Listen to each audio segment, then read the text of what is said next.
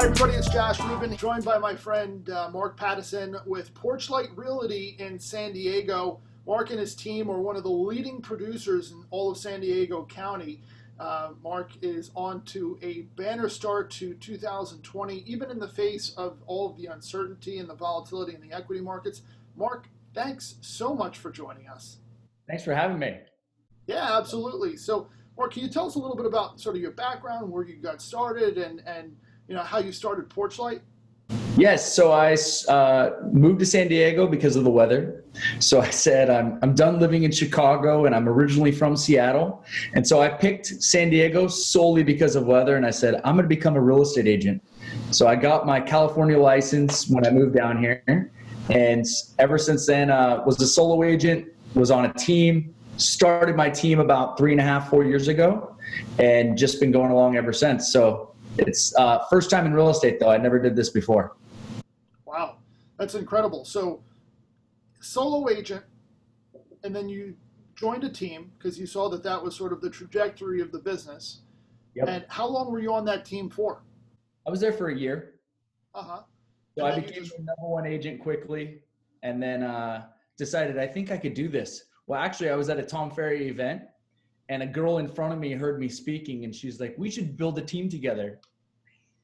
So we formed a team that day, and all of a sudden, I became here with one year of real estate business experience. So uh, it was a little early, but it worked out. And so you started that team with this young woman in front of you and uh, talk to us about about the experience of that sort of first year and the bumps in the road and mistakes that you made and how you overcame them. Oh, definitely. So between where I'm at now and if I looked back and had to start over exactly where that was, I, don't think I would do it again. So round one or version one of the team was completely different than what it is today. When sure. you were running a team, I felt like I was just doing this out of like I had no idea what I was doing. One, I didn't have much experience for myself. I think I had listed uh, maybe three or four properties on my own. And I had a team where we started buying and selling properties and listing properties in San Diego. And I really didn't have much insight, but I had a good good surrounding base. So I had really good vendors that I could ask questions to and my team could, you know, rely on. But from that original team, there's not one person left. Uh, it's been version after version, and now it's been the the team that's here today has been here for a good year and a half, two years of the same people. We add people, but people rarely leave.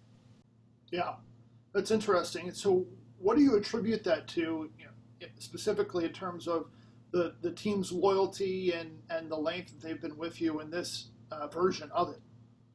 There's there's people on my team that are making a few people on my team that are making over three hundred thousand dollars take home themselves.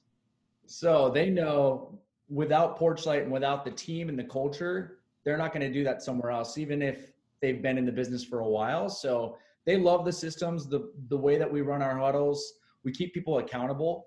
I think it's very hard if you're a solo agent. There's only a few of us that want to be just go go go all the time. A lot of us need accountability.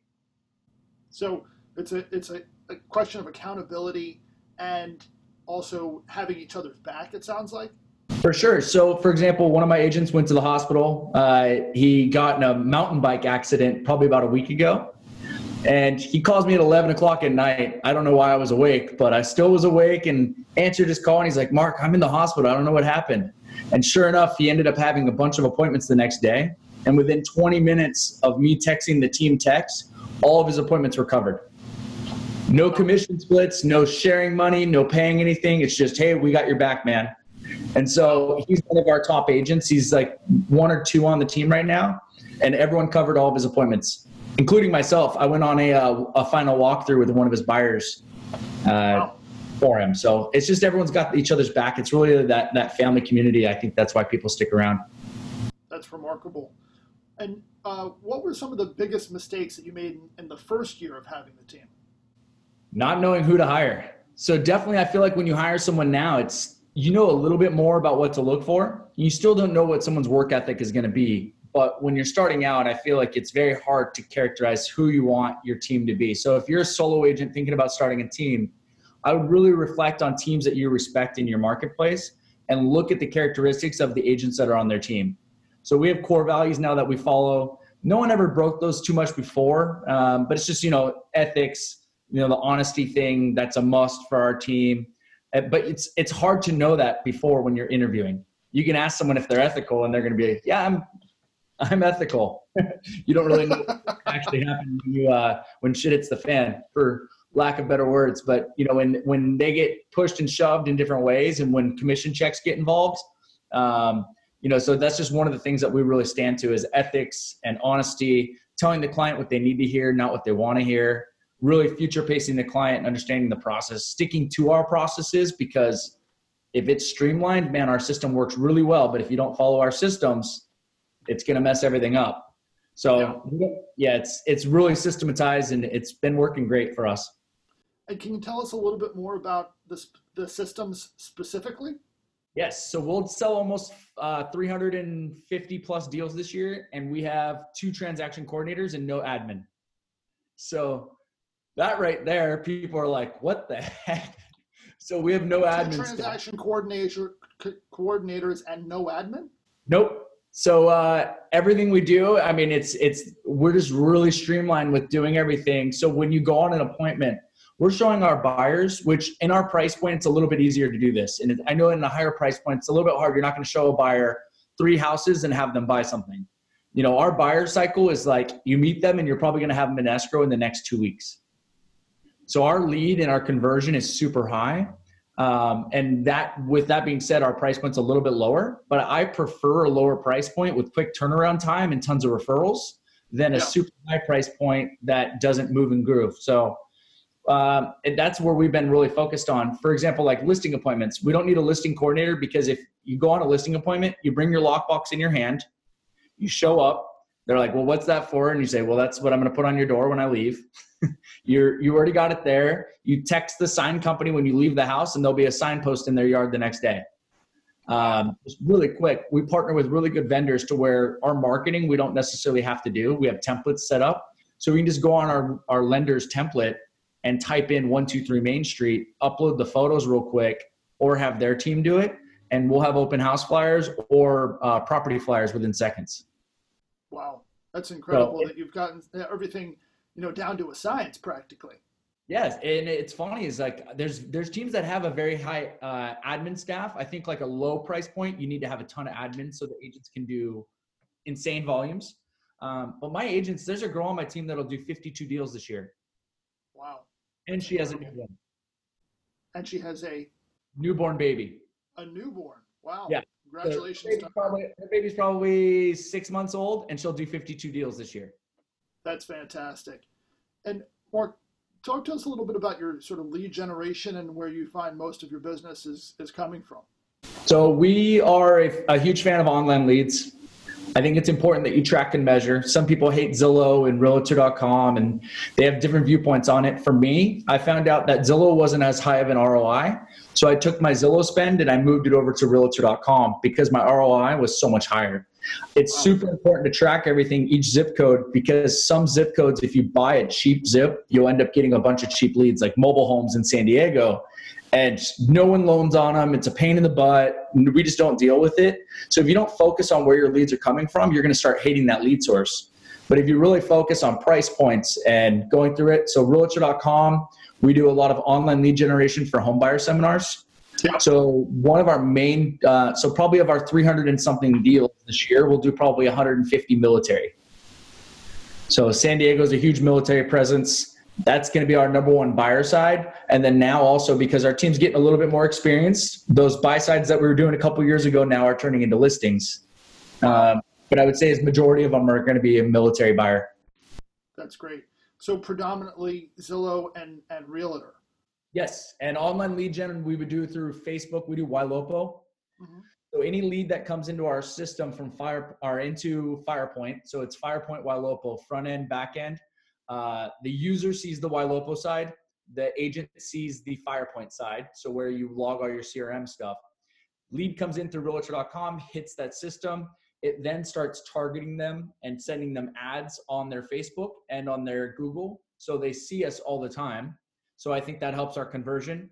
Also, it redirects them back to our site. So uh, there's an AI with Ylopo that'll text them and say, Hey, you inquired about 123 Main Street it's a three bed, two bath. Here are three other ones. And the computer actually pulls those three other ones and sends it to their email and to their text. Wow, that's incredible. And, then, and that's all through Ylopo. At Ylopo. And so you get a text back and it'll just say, uh, hey, you're like this right here. I just got these texts this morning and it says, your lead, John Evans, just requested a showing uh, for 219 B Street. And it tells me that this person wants to see this house. That's incredible.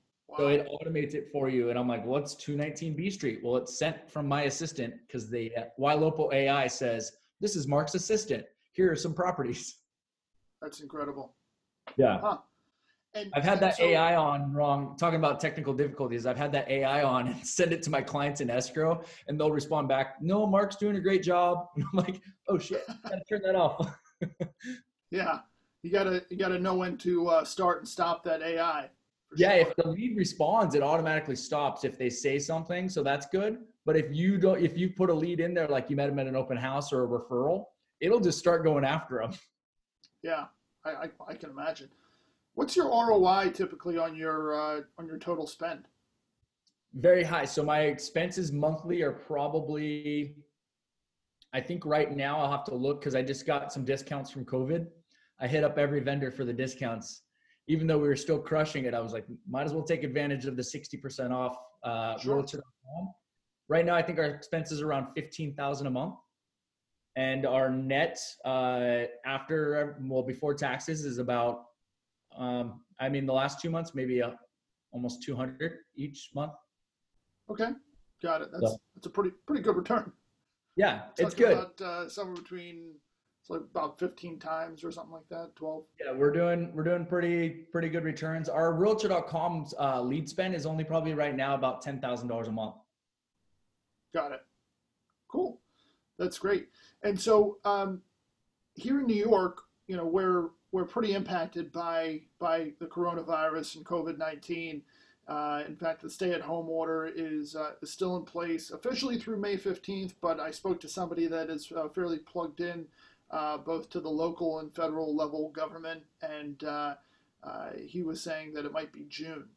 Um, and so, with that, buildings are not permitting um, non-essential work. So, if you say buy an apartment or buy a home here in New York, um, you're probably going to want to refinish the floors. You're probably going to want to paint.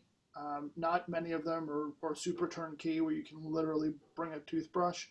Um, so you're going to want to do those things. And, and some of our deals that are in contract, people are trying to push it out until they can actually do the work that they want to do because they don't want to have to pay for something that they can't live in themselves, which is understandable. So our market has been has been pretty impacted by it because can't show homes, can't can't uh, um, you know, we can take listings, but we can't show the listings. It's even difficult to get photographs and floor plans done. So, you know, when you when you shift that to, to San Diego, uh, has there been any impact in your market uh, from from the coronavirus? Definitely, as a city and county wide, there's been an impact. I think its sales are down forty percent. Mm-hmm but our team is up because I felt that all the one off, two off agents that just sell a few here and there, they're out. So, because of that, our team is really picked up. And also, I feel like anyone looking to buy or sell a house right now is looking to buy or sell a house right now. They're not just looky lose. So, yeah. our team personally has not been impacted. When we first got all the news of everything that was happening, I kind of was a little scared because I've only been an agent in the good times. I didn't know what it's like to hustle. So I, I hustle, but I don't know what foreclosures are like. I don't know what short sales. I didn't know what to do. Uh, so, but with my uh, my coach and everything, we talked about it, and and sure enough, we just kept putting them in, putting them in escrow, putting them in escrow one after another. And then I was looking at the data for the city, and I noticed that the sales for the whole city were down, but for some reason our team was up. And I just I I just put that too as like my team had reserves, so they weren't worried. We didn't. We're not living paycheck to paycheck. So if we don't make the sale, it's going to be okay. So financially, my team is super stable individually and as a team. So we weren't worried about what was going to happen next. So we just kept working. I yeah. think that fear and worry can ruin everything families, teams, you know, your work ethic, everything, because you just have a pit in your stomach. And if I've set my team up that if you get a new car uh, on my team, it actually, we frown upon it. So when you show up with your new Tesla, which some of my agents have, we're like, oh, you're an idiot. Yeah. We're not like, oh, show me your new car. We're like, right. so I asked a couple of my agents, I was like, are you guys worried about coronavirus? And they're like, no. And I was like, why? And he goes, Mark, I have $260,000 in my checking account.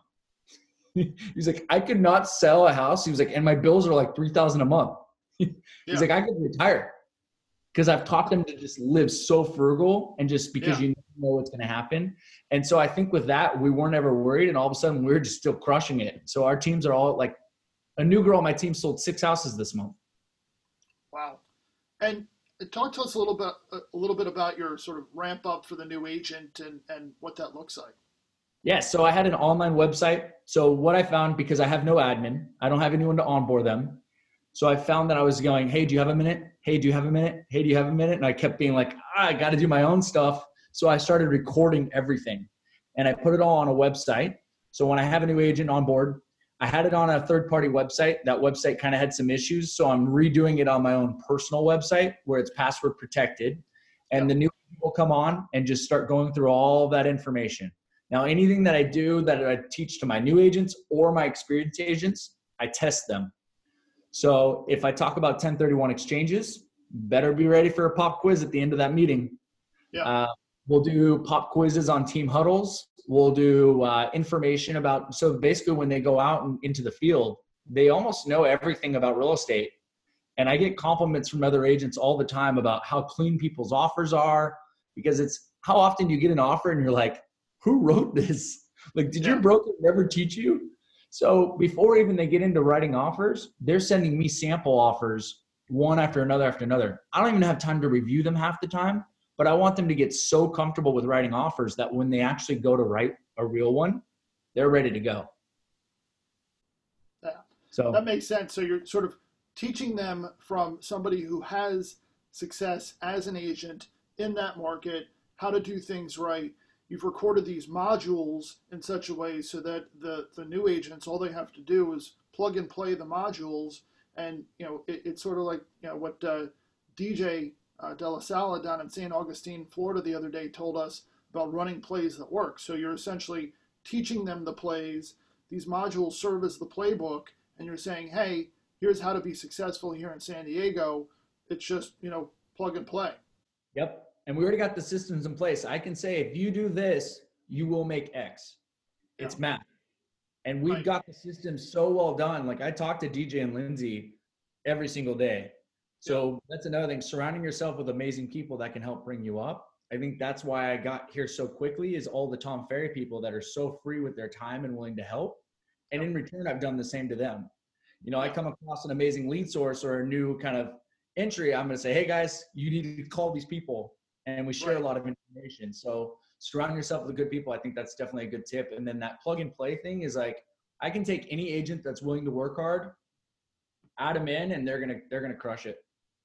Awesome.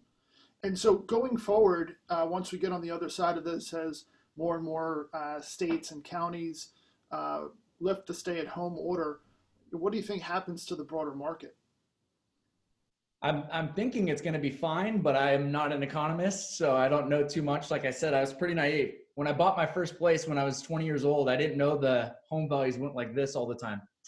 That's how I bought my first place in 2007 and the market went, but I kept on to it. And I think that's the same as like, there's always going to be sales, whether it's an up market or a down market. The good agents are going to be here to sell the properties and, you know, helping our clients, whether they're going through divorce, going through situations, which by the way, that's a, a very good lead source right now is divorce sales. We've had a ton recently. Not shockingly, it's because of the situation. And uh, I think that's probably where we're going to just thrive because we're going to be fine whether it's good or bad. So I haven't worried too much. Yeah, that makes sense. That's that's interesting. So you're basically taking advantage of this shift that you really kind of saw coming, and you're able to find these opportunities within it to make you and your team and the overall production and experience more efficient and stronger so that you can come out of it stronger still. Yeah. I mean, all of our vendors, because they work with multiple teams, they're messaging me every day like, "What are you guys doing?"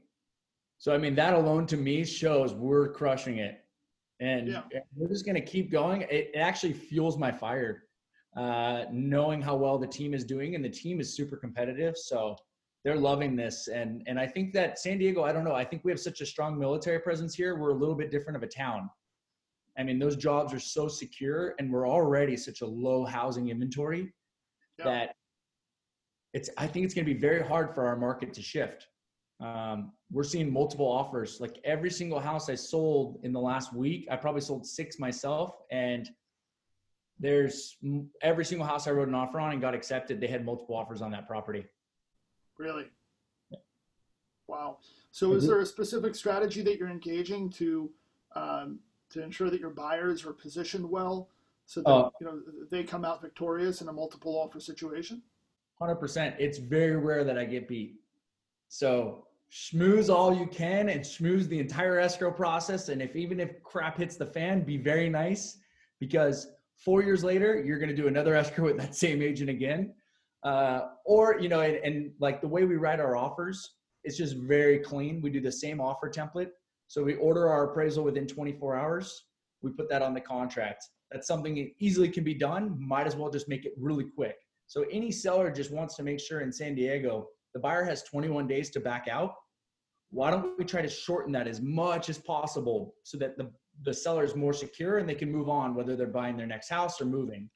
And that's what we do with everything. We shorten every contingency period to a very short period as much as we can with the lender and just a really clear offer letter and we copy and paste it every single time talks about the job security of your buyer because right now i think job security is just as or more important than the price and we also talk about our team and how, how many we have pending and how many have gone uh, canceled due to COVID and why. And we put the examples so that they know we're not having cancellations and we're still crushing it. And we put our Zillow link to show our reviews. Huh.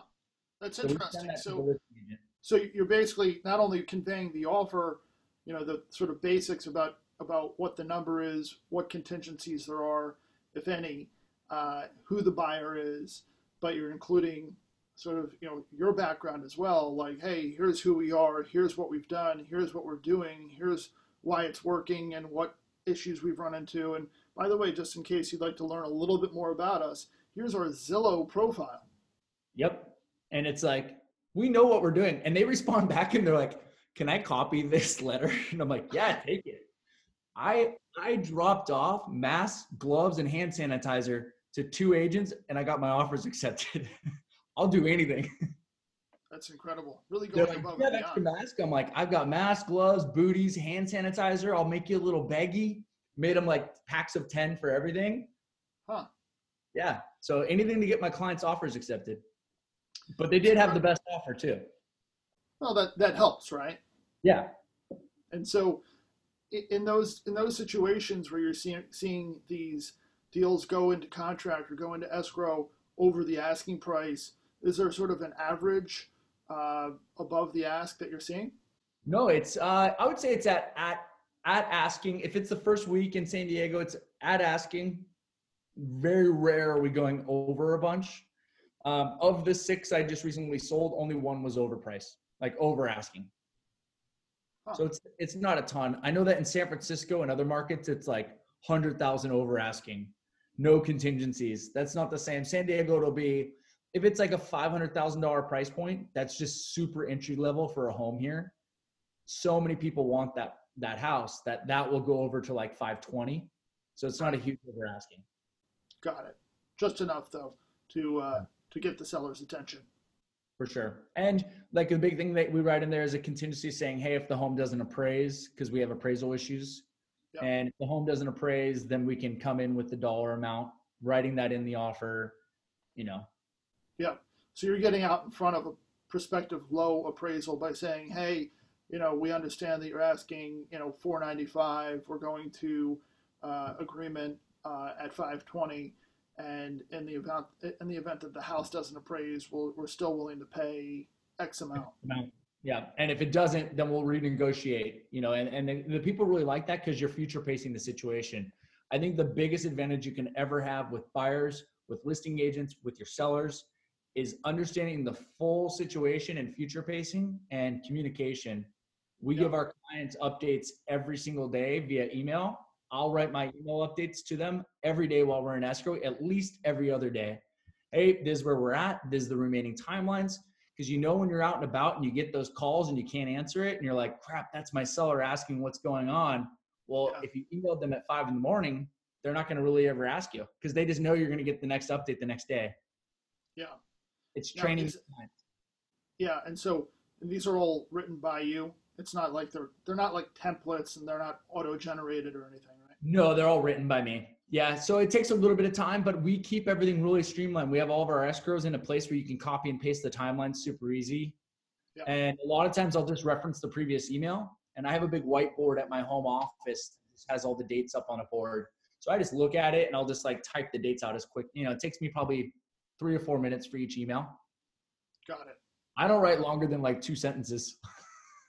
When I see a paragraph email, I'm like, God, why is someone writing that? Yeah, I mean, sometimes just short and sweet and to the point. Here's where we are, and you know, you'll hear from me tomorrow. That's... And the more, the more like effort you put into those things, the more they think it's serious. Sure. It's like yeah. termites done, uh, the pest control report's back, we're good to go. And they're like, cool, thanks. Yeah, that's all there is.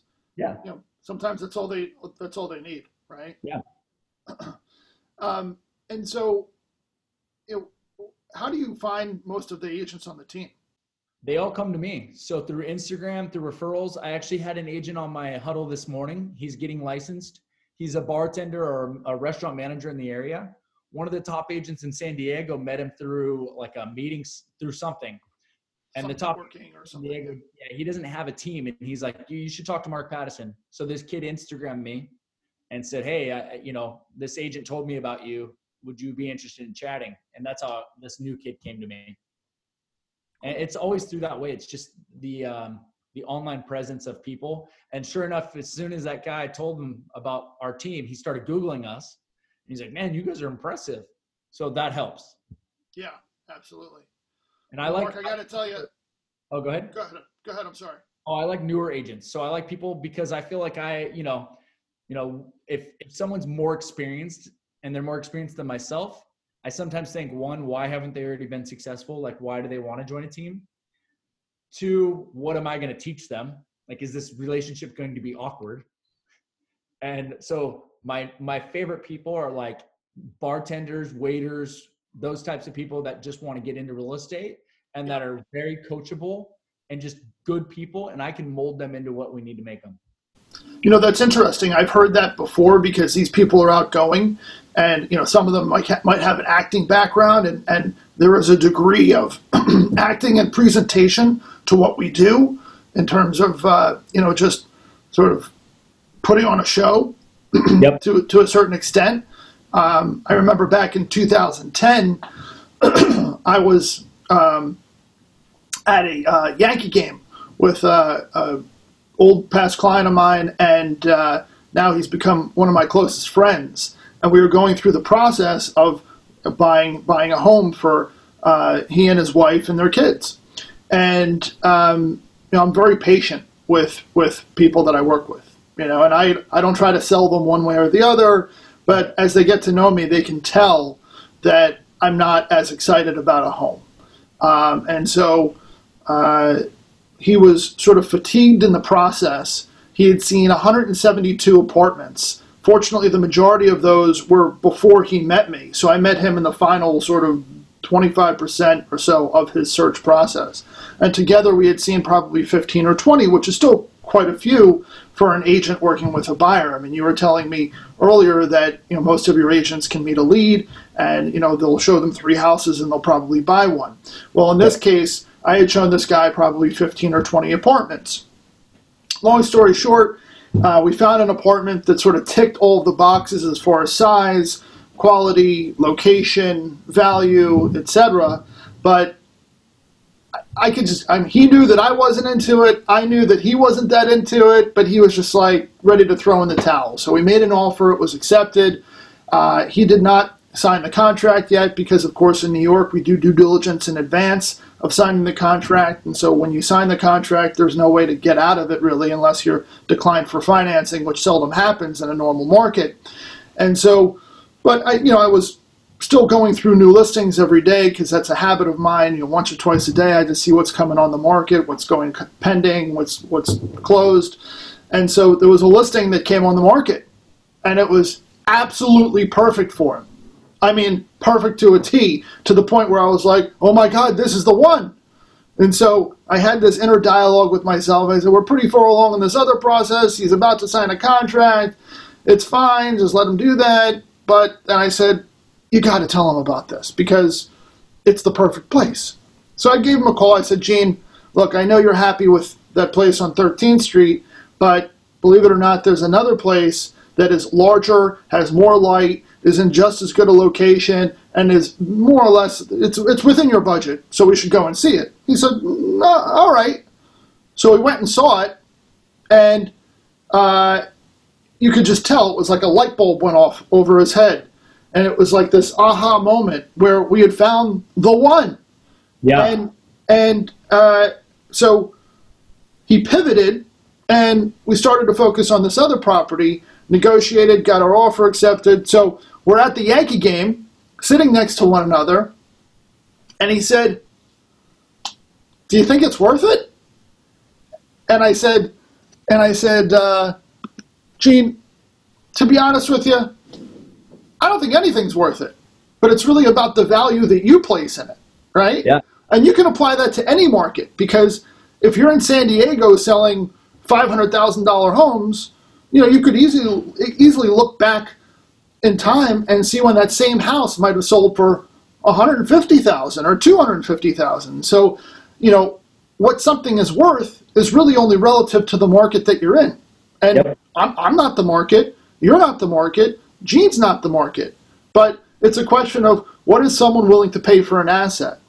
And so, you know, essentially we're we're acting or we're actors within the market right? So we're facilitating and we're helping people get through the process and we're helping them understand both where they are in the process and where the value is relative to the market. Yeah, So- I agree with that. I get that question all the time. What would you pay for it? And I said, well, it's your home. Right. You gotta, you're the one that has to live here. That's my favorite line. You're the one that has to live here. Do you like it or no? I always say that as well. It's it's not a maybe in my market because just like you, we don't sign into contracts. Like we're not committed to the home until later on. And I say, you know, it's either yes or it's may, or yes or no. There's no maybes in my book. And also, if you ever talk once about the countertops not being a reason you're going to buy the house, I'm going to shake you because countertops can be changed. Uh, Yeah, all that stuff can be changed. Paint color. I, I saw something the other day where the you know the, the woman said that she didn't like a house because the color of the paint. I'm like, Oh, well, that's yeah. that's their paint. You know, do you like her eyeshadow too? Because you know, you know that can change. So Yep. I say So- those things right on the line too, and I'm like, and they go, well, you know, we want to do this, this, and this, and I'm like, hey, this isn't HGTV, but Right. you are only going to get to see three homes, so you better pick one. I do Well, that all this- the time. this has been great. Thanks so much for taking the time out. One final question for you. You know, we, we obviously know each other through the uh, Tom Ferry ecosystem. We both have business coaches that have been uh, phenomenal for us. Um, but one question for you Do you have a, uh, a hidden talent that not many people know about? Ooh, uh, I don't know if it's a hidden talent. It's kind of weird. Is my family owns roller skating rinks uh, since 1920, and so my parents have had roller rinks, and my family has had them for over 100 years. We have seven of them, and so I'm a very good roller skater, which is very random. And uh, all of the Olympic athletes uh, are trained by my family. So anyone who's in the Olympics for ice, for speed skating, they all come from my family. Interesting. Wow. Yeah. So, are, so are you a competitive speed skater in your uh, I past? was until I was about. I, I think the actually I skated in um when I was like 24. I was like I'm just gonna do this for fun one more time, and I won Yeah. regionals. Really? Uh, I got back on skates, but I had not skated since I was like 12 competitively. Once I hit kind of that high school age, I was like I'm done with this. I'm gonna go have some fun. Uh, but yeah, I was competitive speed skater, ice and inline speed skater. So, but I grew up with uh, Apolo Ohno is probably the most famous winter athlete from my dad. Uh, Junior Celski. There's a new girl that's coming on. Her name's Corey Stoddard. Uh, but basically, anyone who's famous in the Winter Olympic athletes in the ice uh, speed skating world comes from training with my family. Wow, that's fa- fantastic. And so, where is your uh, where is your family based? Seattle area. Seattle. So Pacific Northwest, born and raised. Huh. Wow, that's great. Too rainy and too cold. I can I can appreciate that. San Diego is uh, is definitely a different environment. Oh yeah, yeah. No, when it gets when it gets to be 65 here, we're in jackets. So it's a Sure. it's a little different here in San Diego. Absolutely. Well, Mark Pattison, everybody from Porchlight Realty in San Diego, thanks so much for joining us today, Mark. Thank you for having me, man. You bet.